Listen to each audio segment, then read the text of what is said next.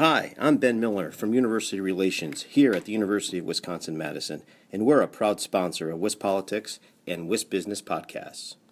You're listening to WisBusiness, the podcast, Wisconsin's business news source. Now, here's your host.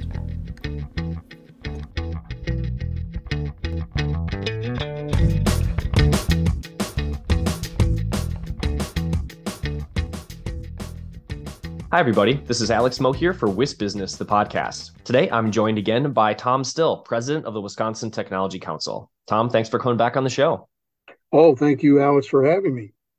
Absolutely. So, we're going to be discussing the Wisconsin Governor's Business Plan Contest today, which is an annual competition hosted by the Tech Council. So, Tom, to get us started here, can you share a bit about the history of the contest for listeners who aren't familiar? Sure. It's uh, it's we're in our 20th year, which is actually amazing, especially to me, because it's uh, been something that uh, has you know really grown or evolved over time. It is a contest that uh, is just as the name suggests. It's uh, it's about uh, having a good business plan, um, and being able to write one and present it in a way that that makes some sense. Uh, we have judges. Um, take a look at all the plans. We have mentors who help out with applicants, and uh, it, it's a process that extends from uh, our January 31st deadline to enter, which is an easy thing to do, and until until the Entrepreneurs Conference in June. So it's it's a process, and nobody's rushed into writing a full business plan uh, at at first. It's it's a uh, walk before you run kind of contest. So begins with 250 words. Um, it's free to enter and the website is govsbizplancontest.com. So it's uh, been an exciting part over time of trying to get more people introduced to uh, the entrepreneurial sector in Wisconsin. Excellent. Well, we will have a link below the podcast for listeners to click through if people are interested in applying or just learning more about the contest. But um, meanwhile, Tom, I was hoping you could talk a bit about what you've heard from prior competitors and, and even winners about their experience with the contest. What uh what do folks say about their their experience? You know what they get out of it.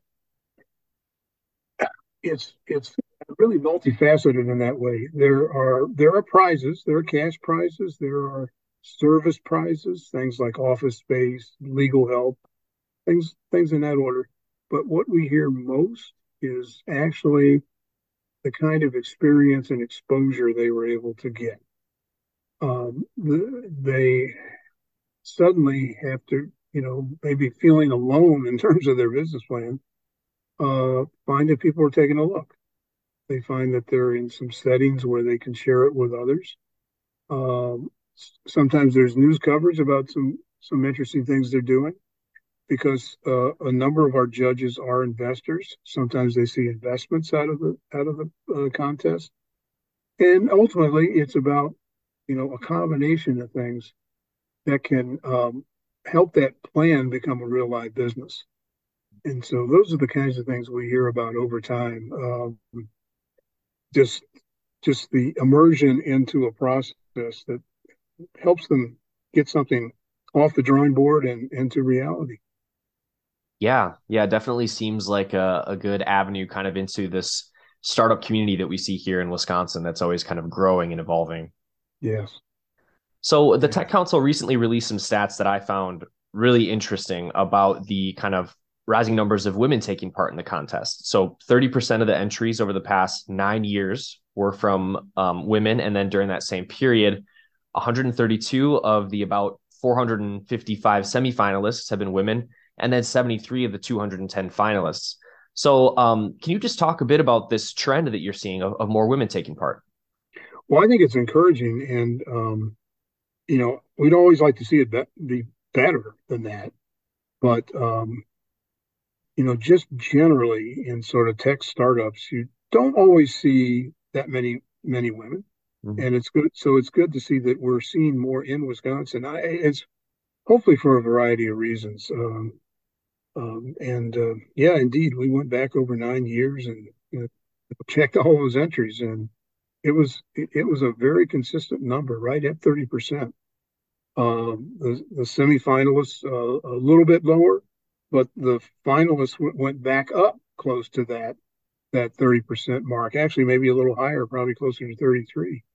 So um, I think it means that that uh, first of all they're getting the word. Second, uh, they have good ideas, and third, they're often ideas that maybe um, investors who are men or or consumers uh, who might be, you know, in some cases men, don't don't automatically think of. They they they probably are coming up with ideas that resonate in ways with with markets that you know not everybody's all that familiar with. So yeah, it's it's it's good to see. I mean, uh, we've had people like uh, Laura King from Elucent Medical be a winner, Katie Brenner from Blue Diagnostics, uh, Patricia Woolridge, part of a team at Growth Chart Records, Jackie Hein from Plum Pharmaceuticals, and most recently Paige Peters, uh, who leads the team at Rapid Radicals, which is a, a water tech company. So you know, many others in that in that category, uh, and again, gratifying. Yeah, absolutely. And you do hear a lot about the the whole idea that you know innovation comes from diverse perspectives. So having that here in the state is undoubtedly a good development. And um, since the contest began, you know, there's been thousands of entries, and as we mentioned, you know, hundreds of finalists. You you mentioned a few just now, but I was hoping you could also highlight some of the recent winners or, or finalists of the past few years that you found particularly innovative. Yeah, absolutely. Well, you're right. I mean, about 4,600 entries over time. Um, one I just mentioned, at least in passing, uh, Rapid Radicals was uh, the grand prize winner in 2022. Um, they're out there now raising uh, funding through grants and other means. It, this is a company that focuses on the rapid treatment of water that could come a variety of sources during a rainfall or a flood event or something like that. And it's particularly effective in settings where perhaps a sanitary sewer system and a uh, regular set, a storm sewer system converge and the, mon- the the water comes out all all you know just almost all at once, uh, and so this dramatically increases uh, the efficiency of treating that water. So that's a, that's a company to just last year. Um, you know, over time, I'm thinking of companies like Vector Surgical. This was um, a company that uh, actually their leader uh, entered the contest three different times and finally won it. Um, and today they're they're they have customers uh, in 50 states and around the world. It's a basically a medical surgical tools company.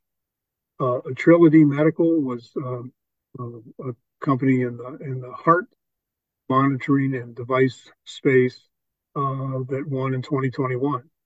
Uh, they're out there doing some great things. Uh, Revolution EHR was um, electronic health record uh, company for optometrists specifically, and they're doing work all over the country. Uh, but you know, and it, those are just those are some couple that were medical, but uh, Mobcraft Beer out of Milwaukee came through the uh, contest and won, won, won one of the con, uh, categories. FOCO is a civic engagement platform, and uh, they did really well in 2016 they, uh, especially in the last year, have raised a lot of money. You know, some somewhere around fifteen million dollars, and they are doing business in a lot of different states. Um, Hyde Sportswear, that's a company that uh, makes inflatable life jackets that are easy to wear, comfortable to wear. They were actually on the Shark Tank show one time, hmm. and uh, so they're a good example of a consumer product. So it's it's uh, it's been a long sort of legacy of good companies. Now, not everybody makes it to the finals as a has a has a company that survives all that long. It's just that's just the nature of small business. Sure. But you know, a couple of times we have surveyed all of the finalists from you know the preceding years and discovered in both times that we did this, most recently in 2019, um, 75% or so of the cohort that was in that survey period, which was seven years, were still alive. Hmm. They're still in business. And when you look in general at small business survival rate in, in anywhere in the country, it's going to be more like 35%. Right. So that's a good stick rate. Absolutely. Yeah, glad to hear about all the success and the really interesting ideas that are coming out of startups here in the state, Tom. And um, as you mentioned earlier, it, it, bears repeating. The deadline to enter the contest is uh, the end of the month here, the end of January. Um, and as I mentioned before, we'll have a link below for those who want to uh, check out more information or apply. Uh, Tom, any final thoughts you'd like to leave our listeners with here before we wrap up? Well, the, you know, the contest we try to help people in a lot of ways. Not, I mean, not everybody's going to win, right?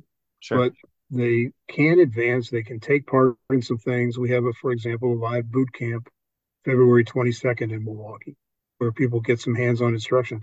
And, you know, maybe importantly, they get to meet other entrepreneurs like themselves.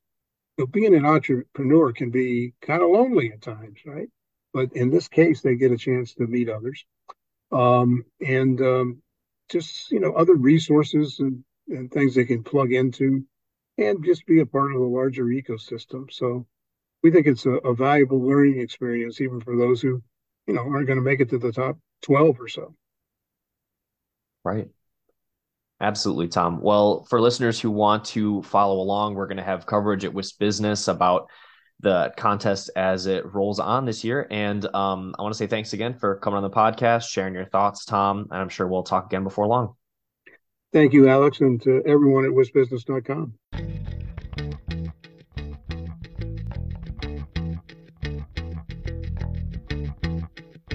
You've been listening to WisBusiness, the podcast. Now, stay tuned for a word from our sponsor.